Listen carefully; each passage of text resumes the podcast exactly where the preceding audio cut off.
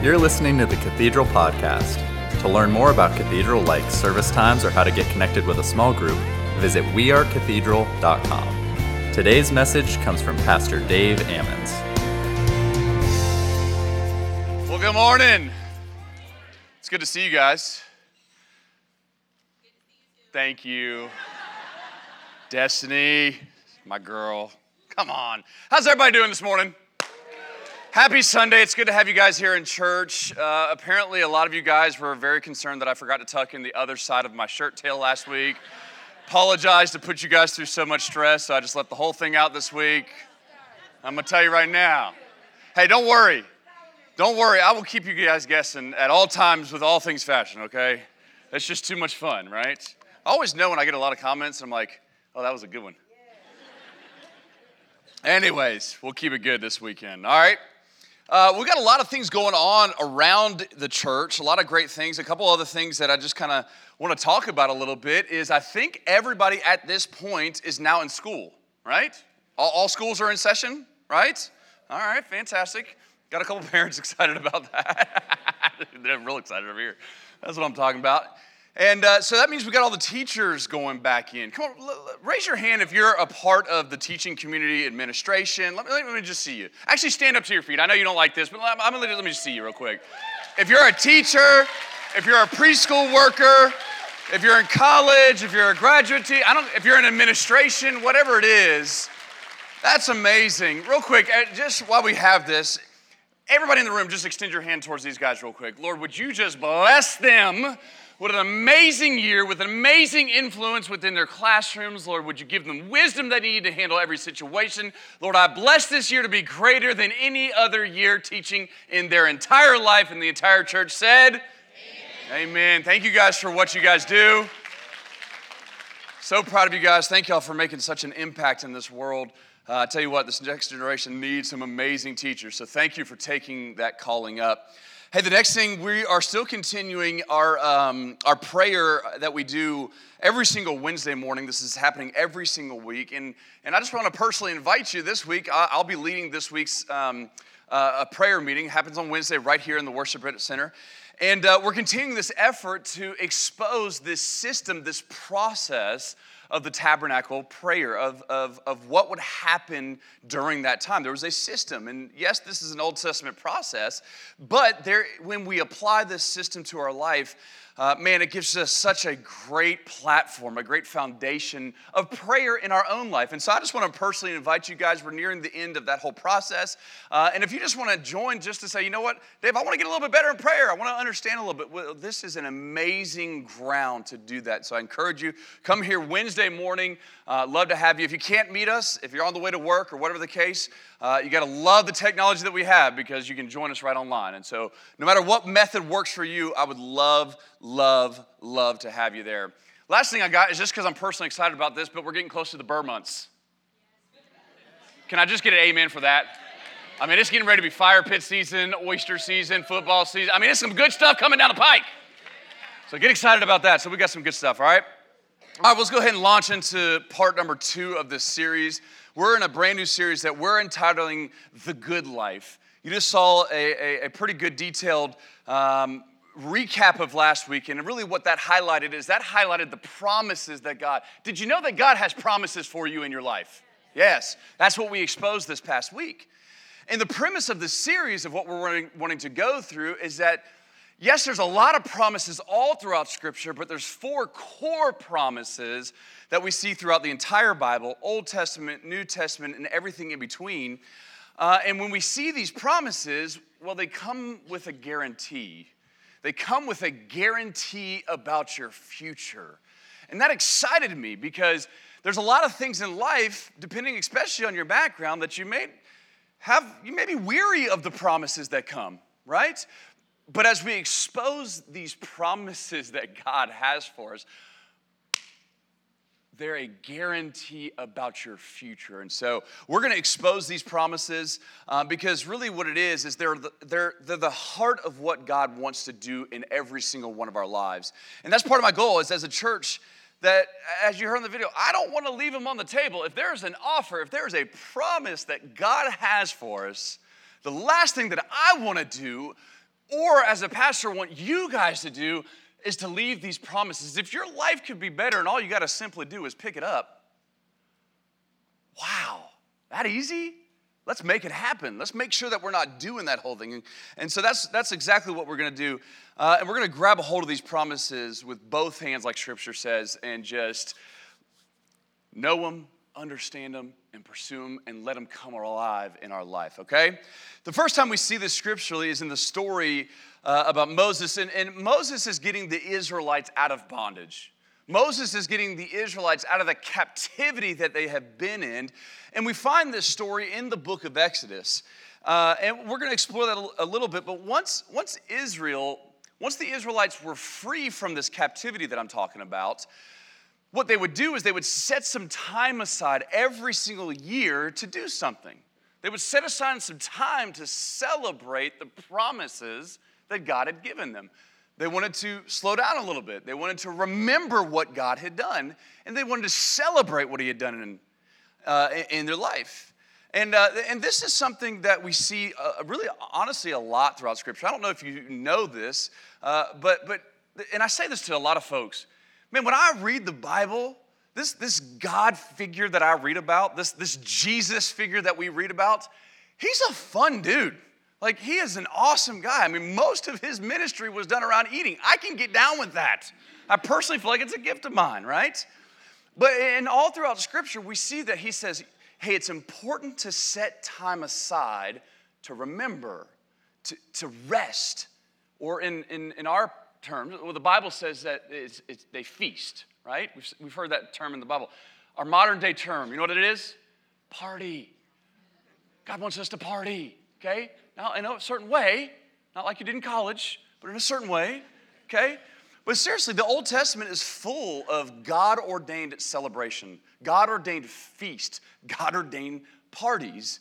Uh, and and here's, here's how it looks there's seven different holidays that throughout the year, seven different feasts throughout the year, that when you add them all up, account for about 31 days of the calendar year. So you can see, hey, this is an important thing that God wants us to set aside time to remember, to rest, to celebrate, to feast.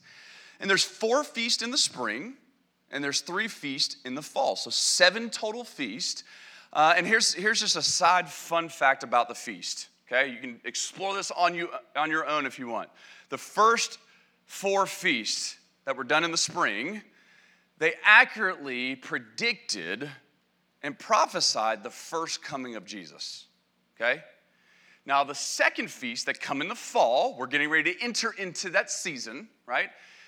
What those will do is those will also accurately and prophetically tell us about the second coming of Jesus, okay? Now, I don't have time to get into that. If that interests you or piques your interest, we did a series uh, about the end times where we kind of explore that topic just a little bit. I encourage you go back, dive into that series uh, because it's just a fascinating, fun study the feast. It's really uh, fascinating. Now, during the, the feast of Passover, which is the feast that we're talking about in this series, this, this happened during the spring feast. And here's what they're doing is they're celebrating freedom the way I described it is kind of like Independence Day for us, where they're celebrating their freedom. And the way that they do this is they do so with four cups of wine. Four cups, each of them representing a different one of the promises.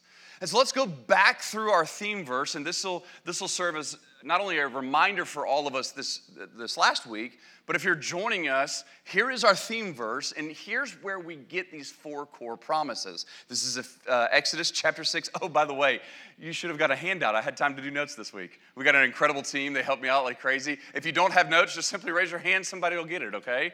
And if you like it on your phone, bring up our app, and the notes are already in your phone as well. So the team killed it this week. I'm telling you right now, they made me look real good this week. All right, so Exodus chapter 6, verse 6, verse, uh, verse 6 and 7, it says this Therefore, say to the Israelites that I am the Lord. He's reminding the Israelites who he is. Now, the actual translation of the name that we see here of God now, a lot of times in your Bible, you'll see that it says, it actually spells out the name Lord in all capitals, okay? Now, the version of that, the Hebrew version of that is Yahweh. More specifically, you have to take out the vowels of that, and it's YHVH, okay? Now, this name would have been very familiar to them. In fact, in Genesis, leading up into this point, they've already heard this name over 160 times, okay? And this name, what's so neat about this is that it's literally connected to every breath that we breathe. Breathe. Yahweh. Every breath that is breathed on this planet literally speaks the name of Jesus. Isn't that good? So, right from the beginning, we see hey, I need to remind you of something. I need to remind you that I am the Lord. I'm not only the covenant making God, but I'm the covenant keeping God. Now, why do you think God would find it necessary to remind these people of who He is, to remind them of, I am Lord? Here's the reason why is because the previous generation knew him, but the current one didn't know who he was. And so he had to remind them hey, I am the Lord. Sounds a lot like the society that we have right now. Previous generations knew who he was, but this current generation that he was speaking to, they forgot his name. They forgot his power. They forgot that when he makes a covenant, it's coming true in their life. And so he's reminding them hey, listen, tell them, I am the Lord. And then he goes on to give us the four I wills, these four promises. First one being this He says, I will bring you out from under the yoke of the Egyptians. Now, God promises to save us, and that's what we're going to talk about today. We're going to talk about this first cup, this first promise that God has for us.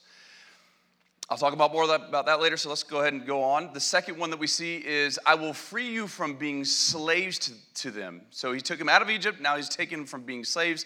And I know this sounds the same, it sounds like the same thing, but it's not. Because God is after delivering us from things that hold us back in our life, those struggles, those challenges that we have. And it's important to note this. It's important to know that this is the second thing that we see.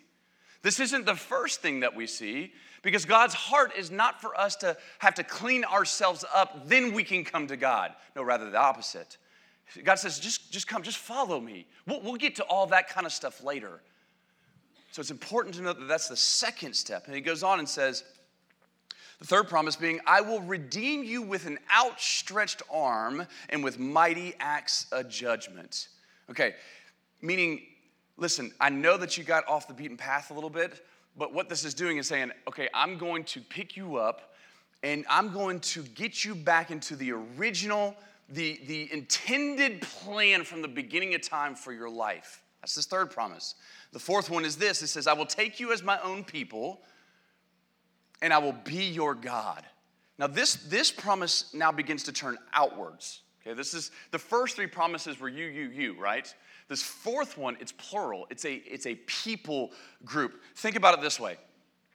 Once God does everything that He needs to do in you and I, right? Everything that He needs to do to help us, to get us straight, then he says, Hey, I need you to become outward focused because I want to use the journey that you've just taken for an internal purpose to impact others. It's plural. He makes us a people group. And when you do all this, then then you will know that I am your Lord, your God, who brought you out from under the yoke of the Egyptians. So that's our theme verse. In the, in the Jewish people, the, the, the Jewish Passover meal, this feast of Passovers, they would celebrate these four, um, these four promises, these four I wills, with four different cups of wine, each of them reminding them of the goodness of who God is. So let's explore the, those, those cups real quick. The first cup is this, is the cup of sanctification. And what God is doing, He's saying, listen, I, I promise you salvation. It's, it's what we're going to talk about today, so I'm not going to talk about too much there in this overview. Um, but here's what I do want you to hear because many people hear this word or assume when they hear this word sanctification, oh, shoot, I got to be perfect. Okay, even though that, that association makes sense, I got to be sanctified, right? It's inaccurate. Okay? I want you to think of it this way you are currently sitting in a sanctuary. Okay? Now, is this building perfect? No. Otherwise, we wouldn't be dreaming up how to change almost every square inch of this place right now, right? It's not a perfect building, but what this building is, it is a sanctuary, which means that it is set apart for a particular purpose. This room is set apart for us to gather together. This room is set apart for us to worship and praise God, learn more about His Word. It is a room that is set apart. Okay, let's apply that to relationships. Your marriage is set apart from every other relationship on this planet Earth. Now, is there any perfect marriages in the room? Okay, it's not a perfect relationship, but it is a relationship that is set apart. Okay, God promises in this first cup, hey, I will save you. He has you and I set apart. We're not perfect, but we are set apart for God's purpose. We're going to explore that today. The second cup is this is that uh, we would drink from the cup of deliverance. God promises freedom. What does this mean? Okay. Now, in the first step, God requires absolutely nothing from us, right? He, he, he, all He wants us to do is say, Yeah, I'll follow you. That's it. Okay, then the second step comes. He says, Okay, now that we've settled that, now I can help you get out of some of the issues that plague you so often. That issue that you try to get out of your life, but it just seems like it's kind of stuck there. And, and here's the sad part about this stuff is that over 80% of people get stuck in the merry-go-round of this lifestyle right? It's like I, have I've tried a, literally a hundred times, and it's like I, I, I, can never get over this whole thing. And so I'm excited to talk about that next uh, next week because um, here's what I'm here's what my prayer is is that as we as a church, we're not a part of that 80%.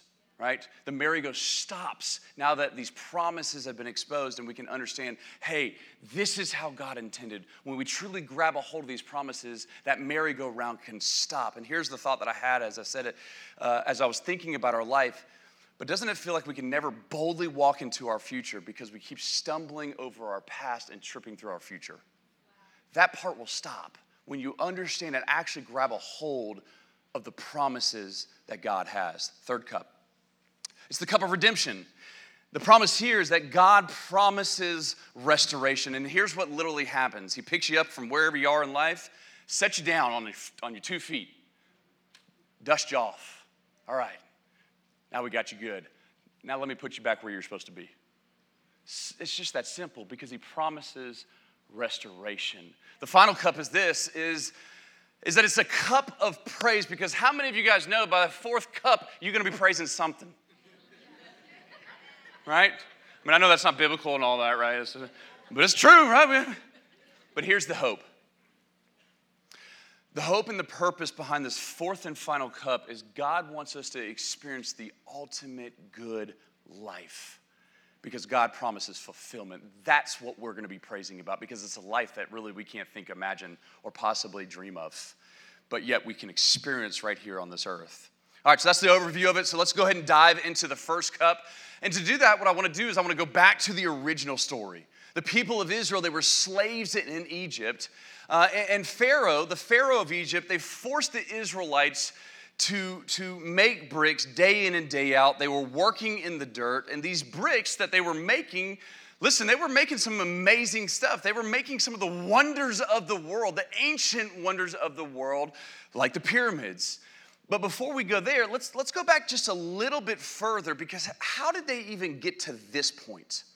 You see, there was a massive drought and a massive famine in the land of Israel, and the people of Israel became extremely desperate.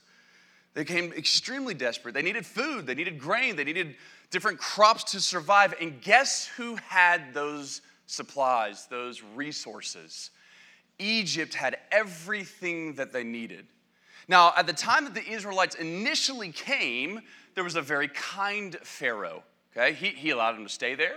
He allowed them to work there. He, he allowed them to make a living, right? Everything was going fine until new leadership came into Egypt and they started noticing something. They started noticing how fast the Jewish people were multiplying, much faster than the Egyptians, okay? So the Pharaoh of Egypt, this new leader, this new Pharaoh, he woke up one day and decided, man, this has to stop. This can't keep happening. I mean, they're gonna outnumber us, they'll be able to overtake us, right? This cannot keep happening. And so he came up with a plan. He began to lock them down. He, he began to put them, uh, uh so many different rules and regulations on them. And ultimately, it, it ended at a place where Pharaoh decided, you know what? I'm just going to make them slaves. I'm going to make the people of Israel slaves, forcing them to work in these mud pits. Let's go back to our theme verses, the very first verse, and here's what it says Exodus chapter 6, verse 6. Therefore, say to the Israelites, remind them, I am the Lord, and I will bring them out from under the yoke of the Egyptians.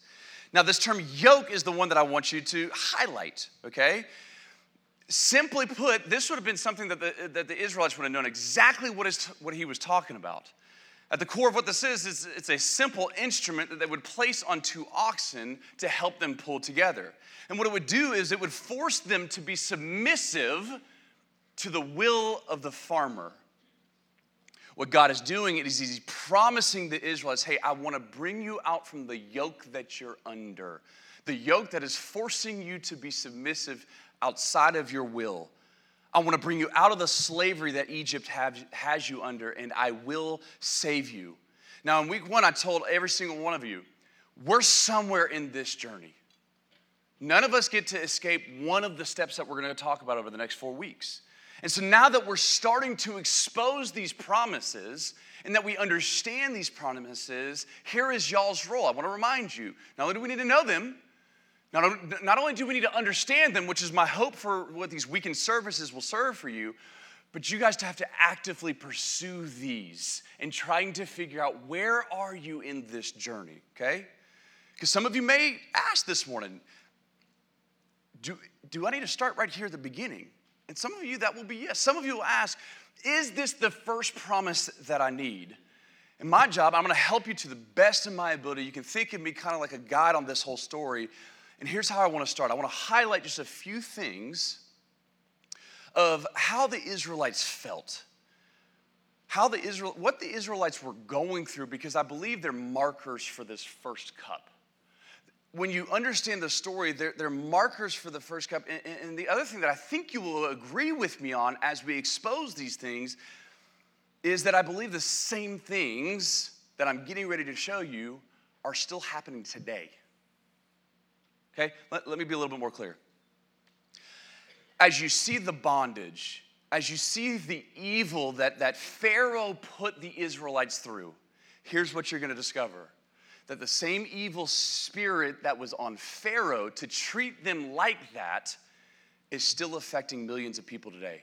Throughout this entire story, he used three different ways to keep them in bondage. I'm going to show you those to you and, and, how this plays out in our lives as well. So I'm going to show you what it was. I'm going to show you how it plays out in our lives because I believe the devil is still operating like he did 3,500 years ago. The tactic of the enemy does not change. He's got his own set of visions and principles that he acts on.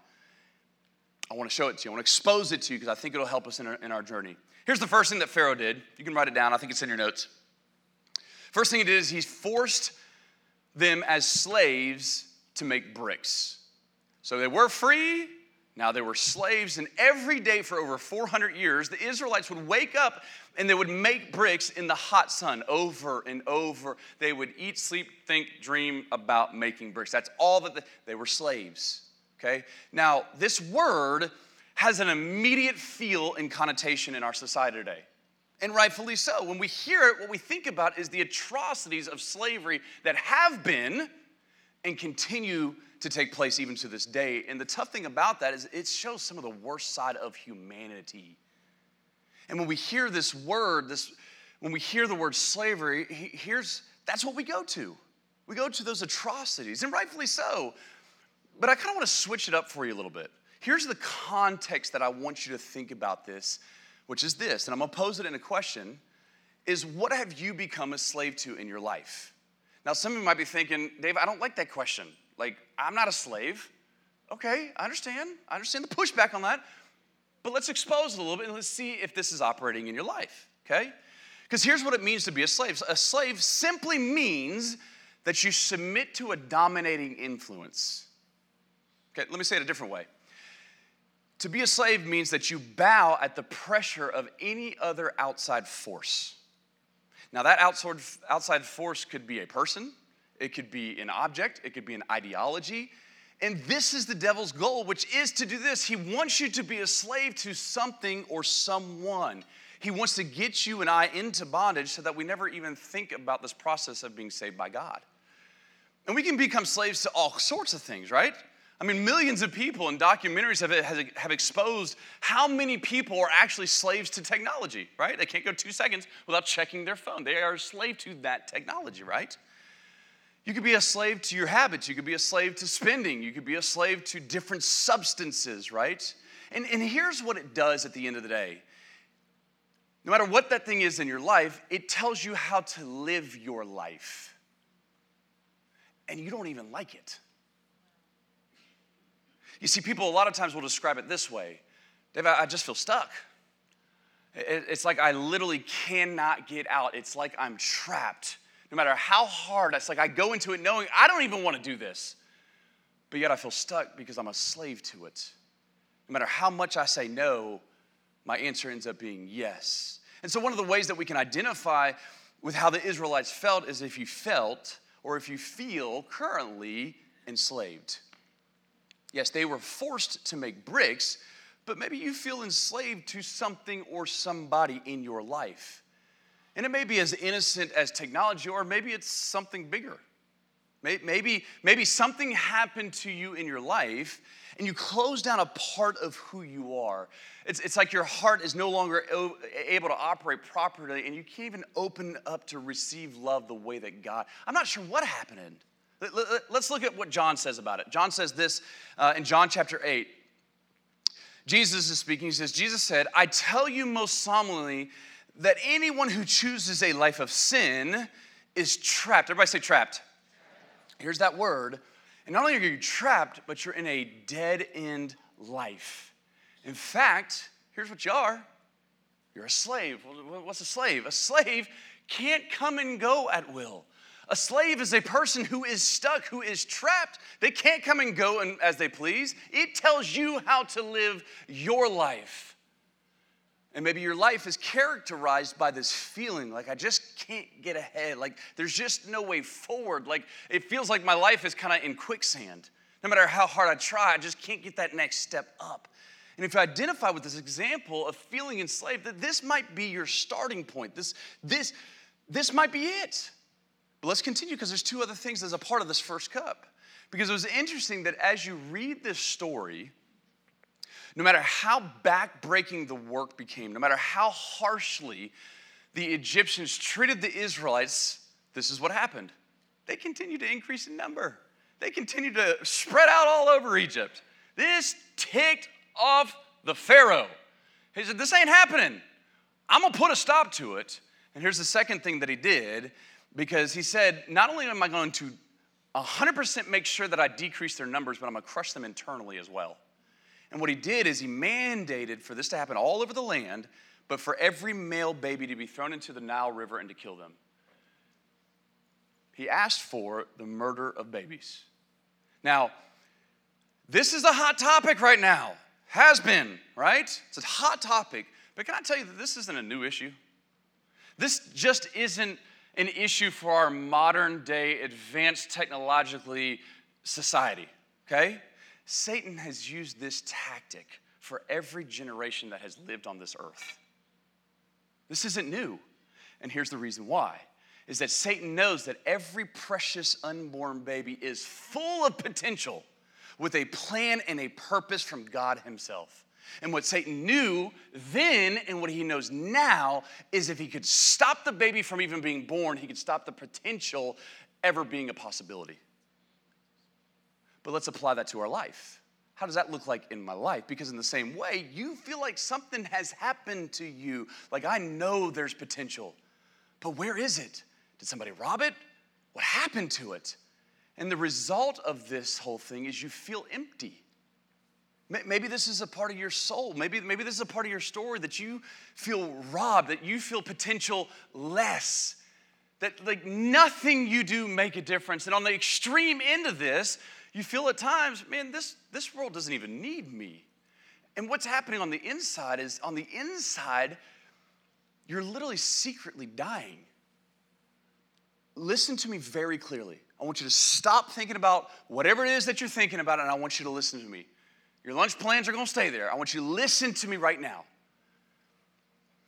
The beautiful thing about this cup, this, this sanctification process, this salvation piece that God offers freely, is that your soul, when we take this promise, your soul begins to get renewed.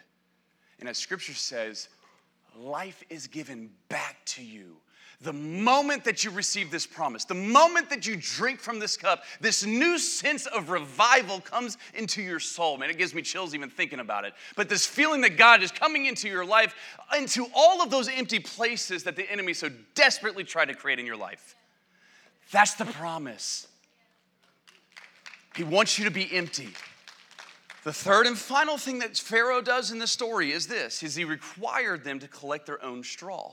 Now this is a big deal because it added tremendous amount of hardship to the to the Israelites. And he was trying to destroy just he was trying to destroy everything he could about them. And here's here's how here's how it messed him up. You see the Israelites they had a quota of bricks they had to meet, okay? But things were still not going the way that Pharaoh wanted. And so he said, okay, I'm gonna bring some more hardship. Not only are you gonna have to keep meeting the quota that you have, but that straw that we used to provide, all the materials that we used to provide for you to make those bricks, now you gotta go get it yourself. So it added hours of hours into work that already took them from sunup to sundown to accomplish. Here's the reason why I believe that Pharaoh did this is he wanted them to be exhausted. He wanted to destroy any hope of a future. He wanted them completely drained, absolutely no energy. He wanted them to be so worn out that they didn't have any time to possibly think about God. And in the same way, you will know if you are in need of God's salvation is if you as well feel exhausted. You see, I'm convinced that the, that the devil is working overtime with this tactic and how he operates in every single one of our lives. I think he's flat trying to wear every single one of you out. Now, I can't speak for you particularly, but I, I, think, I think I can make the statement that I think we make our worst decisions when we're tired. Let me see if this resonates for you. If you're a parent in the house, you're tired, you're exhausted, full day work, cooked dinner, brushed all the teeth, however many there are, right?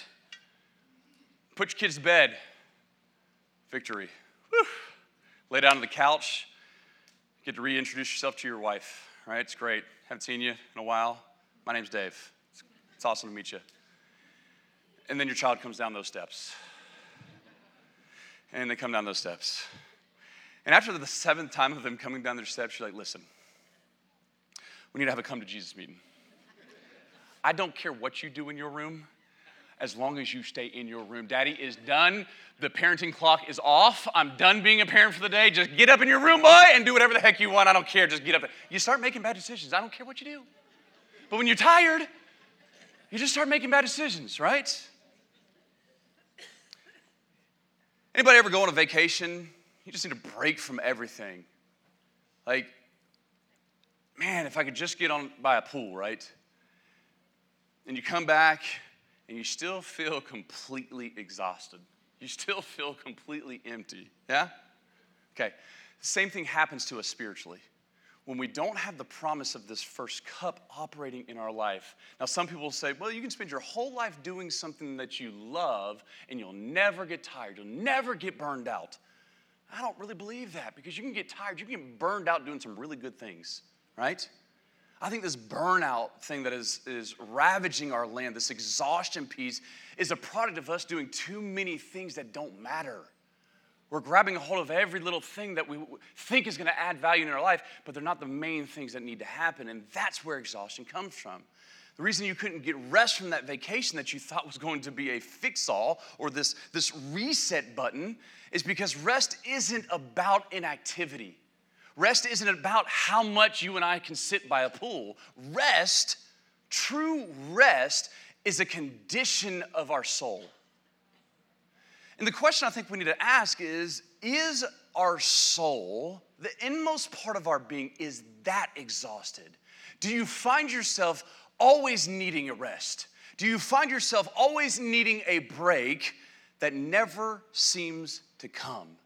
And if so, this is another feeling that I believe confirms that this might be your starting point. This might be the process, the promise that God has for you. Listen to me. God just wants to rescue you. He has more to life for you and I. He wants to get us out of this life of feeling enslaved, out of, out of feeling empty, out of, out of feeling completely exhausted. You remember the verse that we ended on in week one, John chapter 10, verse 10? Okay? Now, what I just explained to you, what, the, what Pharaoh did to the Israelites, you just saw Satan's vision and mission statement become a reality in Scripture. When it says that the thief comes to steal, kill, and destroy, he says, I come to steal your hope. I come to kill your dreams. I come to destroy your future. Read back through that story when you have time. I, I, I want to steal this whole thing, and so I want to enslave you. I want to make you feel like you just don't have any other options. Oh, if that doesn't work, no problem, because I'm, I'm, I'm, I'm coming to kill your dreams. You think you got a dream birthed on the inside of you? I'm gonna take it out. I'm gonna kill that dream that you have on the inside. Oh, oh, you think you have a future? Well, my goal is to destroy that future. I'm gonna make you so exhausted. It's the goal of the enemy. But God's got other plans because He says that I've come to do something different, that I may have life and to have it to the full. So, with the rest of the time that I have, I want to describe what is that life? What is that fullness that he talks about? Check out how Paul describes this in Romans chapter 8, verse 11. He says, It stands to reason, doesn't it? That if an alive and present God who raised Jesus from the dead moves into our lives, he'll do the same thing in you that he did in Jesus, bringing you alive to himself. He said, hey, no longer will your soul feel dead, but you're gonna feel alive just like Christ did when I raised him from the dead. And when that happens, when God lives and breathes in you, and he does, you are delivered from that dead life. With His Spirit living in you, your body will be as alive as Christ. Now, that's another verse that should put a little pep in your step, okay? That should jack you up. Like, did I just hear that right? I mean, think about this the same energy, the same power that it took to raise Christ from the dead is alive and available to you and I. That should get you excited.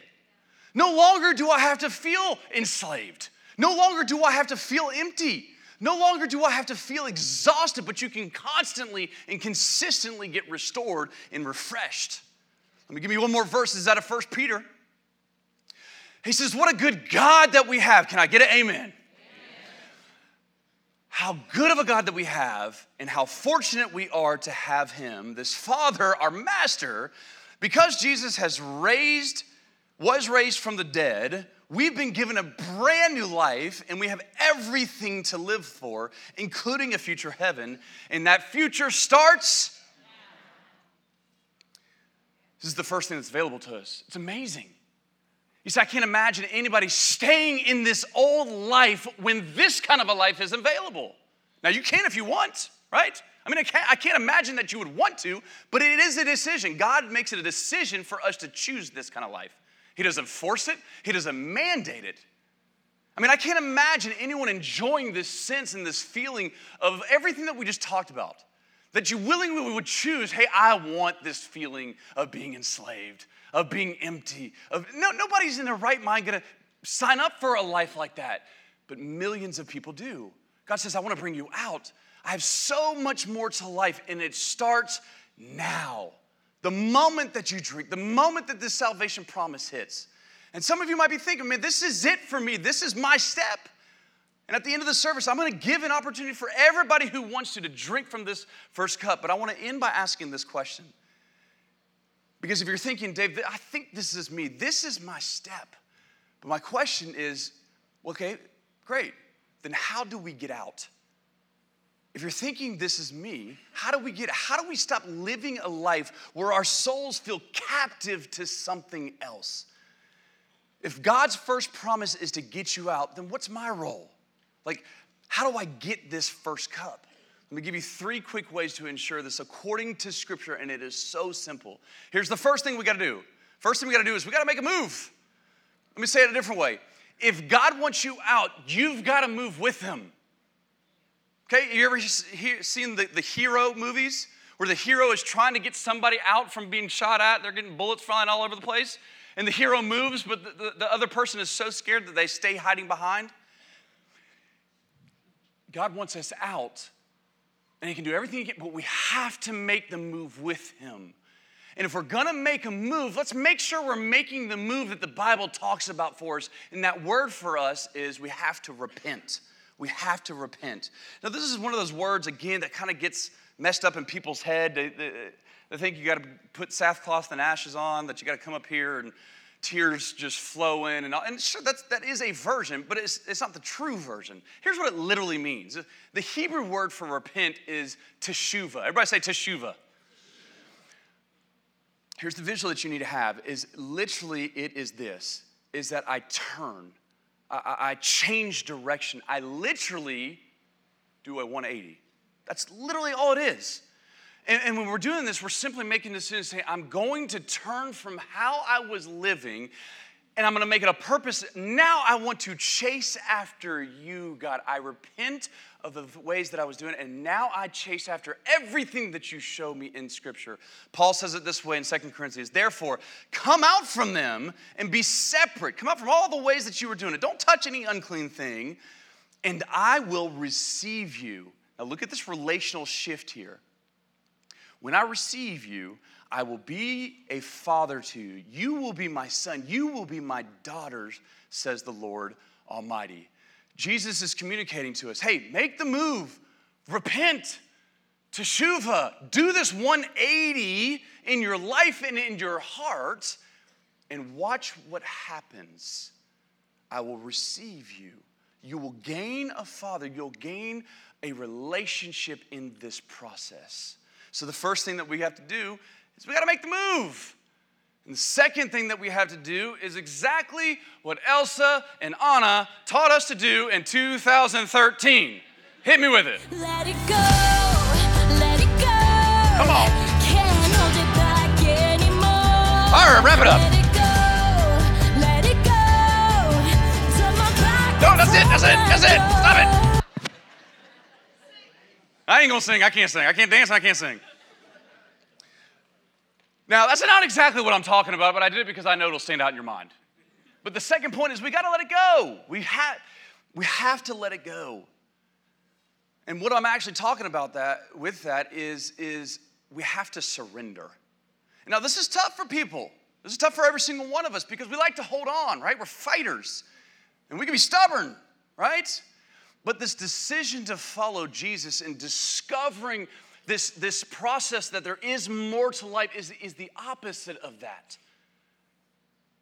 And the best way to do that is if we can take advice from another song, let's take advice from another modern day philosopher, my girl Carrie Underwood. Y'all didn't like that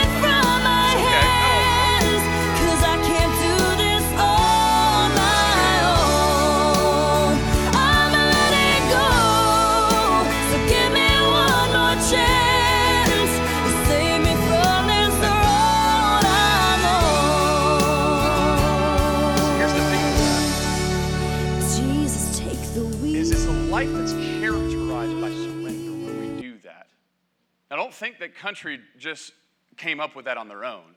That's a scriptural actual context. Let me show you where it is.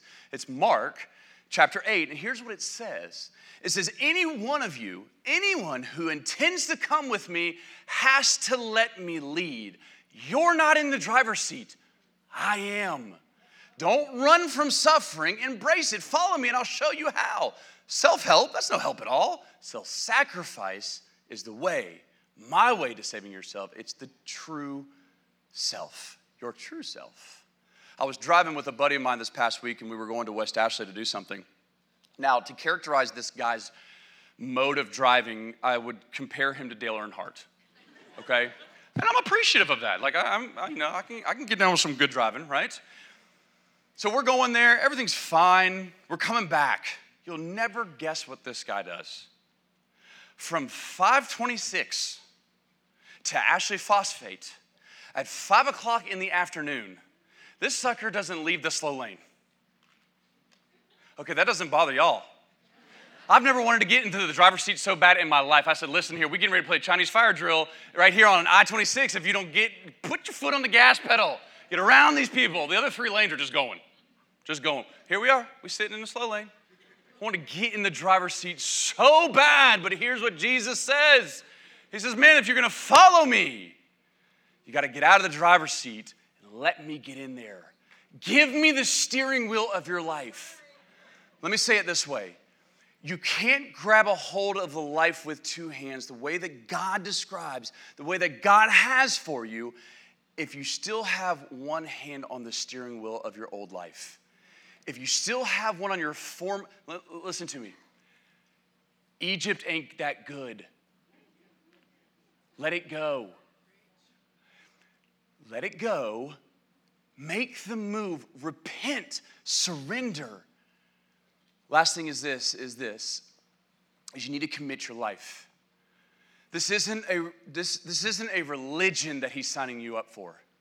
It's a relationship this good life that we're talking about, this isn't something that you do once and you think you're done. Like, all right, cool, checked it off today. Great, I can go on with the rest of my life. No, it's, it's a relational process. You're, you're doing this 180. I'm committing my life to something else, something better, and it's time to change. You've had one foot in the world long enough, and it's time to commit to putting both feet in a relationship with the Lord. Jesus doesn't invite you to a religion. It's not a series of laws, it's not a series of rules that you have to follow. Here's a way to think about it you have to take the if I out of the equation. There's no amount that you or I could do to earn the promise of salvation. There's no amount of if I just do this. Eh, there's no amount of if if I just come to church this amount of times every single year, if I just read the Bible this, there's no amount of if I that it can accomplish what God freely did on this cross death, burial, and resurrection. There's nothing, that is the only thing that can and did earn our salvation. All we have to do, this is it. All we have to do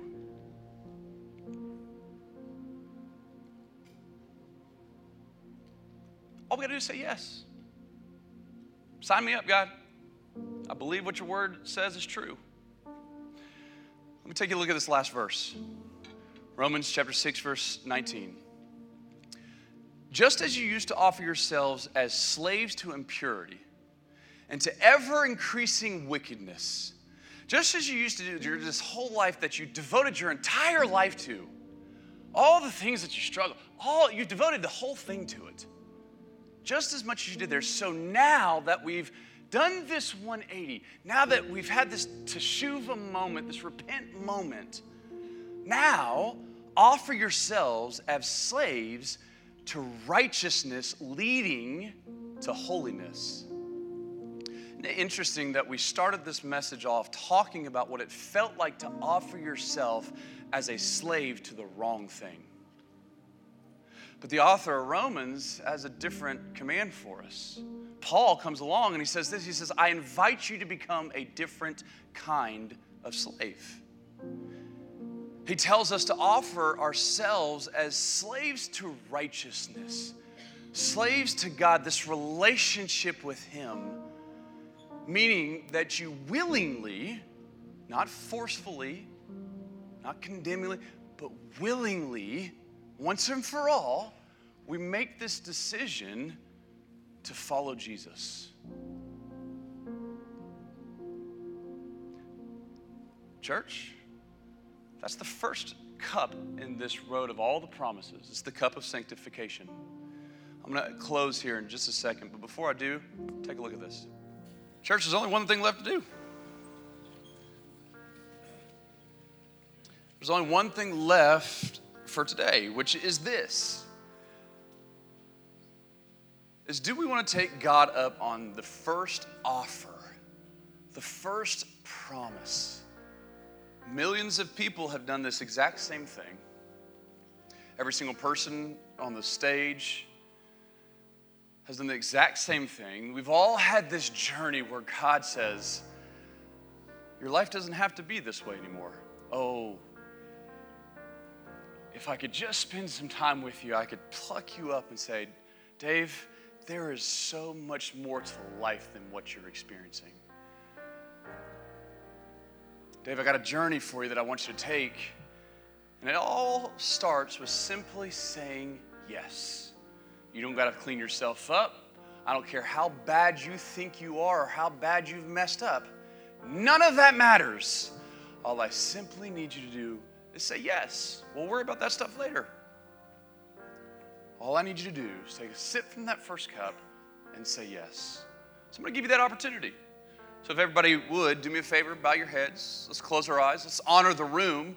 And if you've come here this morning and you say, you know what, Dave, I identify with what the Israelites were going through. The same God who saved those Israelites 3,500 years ago has the same promise today for you. And so if you're here this morning and you say, you know what, Dave, yes, I want to drink from this first cup. I want the promise of salvation. If that's you here this morning, would you simply just raise your hand? Yeah, absolutely. Come on. That's good. So many hands. There's no reason to be ashamed. There is an absolute, talk about those parties that we were talking about. There is a massive party up in heaven right now for what you just did. Last chance. Anybody else? Raise your hand if you want to receive this first promise that God has for you. Amen. Amen. All right, you can put your hands down. Every single person in this room, I want everybody to pray this with me, but if you rose your hand, this prayer is for you and it will be so. So, would everybody say and repeat after me God, thank you for loving me. Thank you for loving. Thank you for meeting me where I am. All of my struggles, all of my challenges, you love me. Thank you for sending your son into this world. Thank you for dying on the cross for my sins. Lord, would you forgive me of my sins?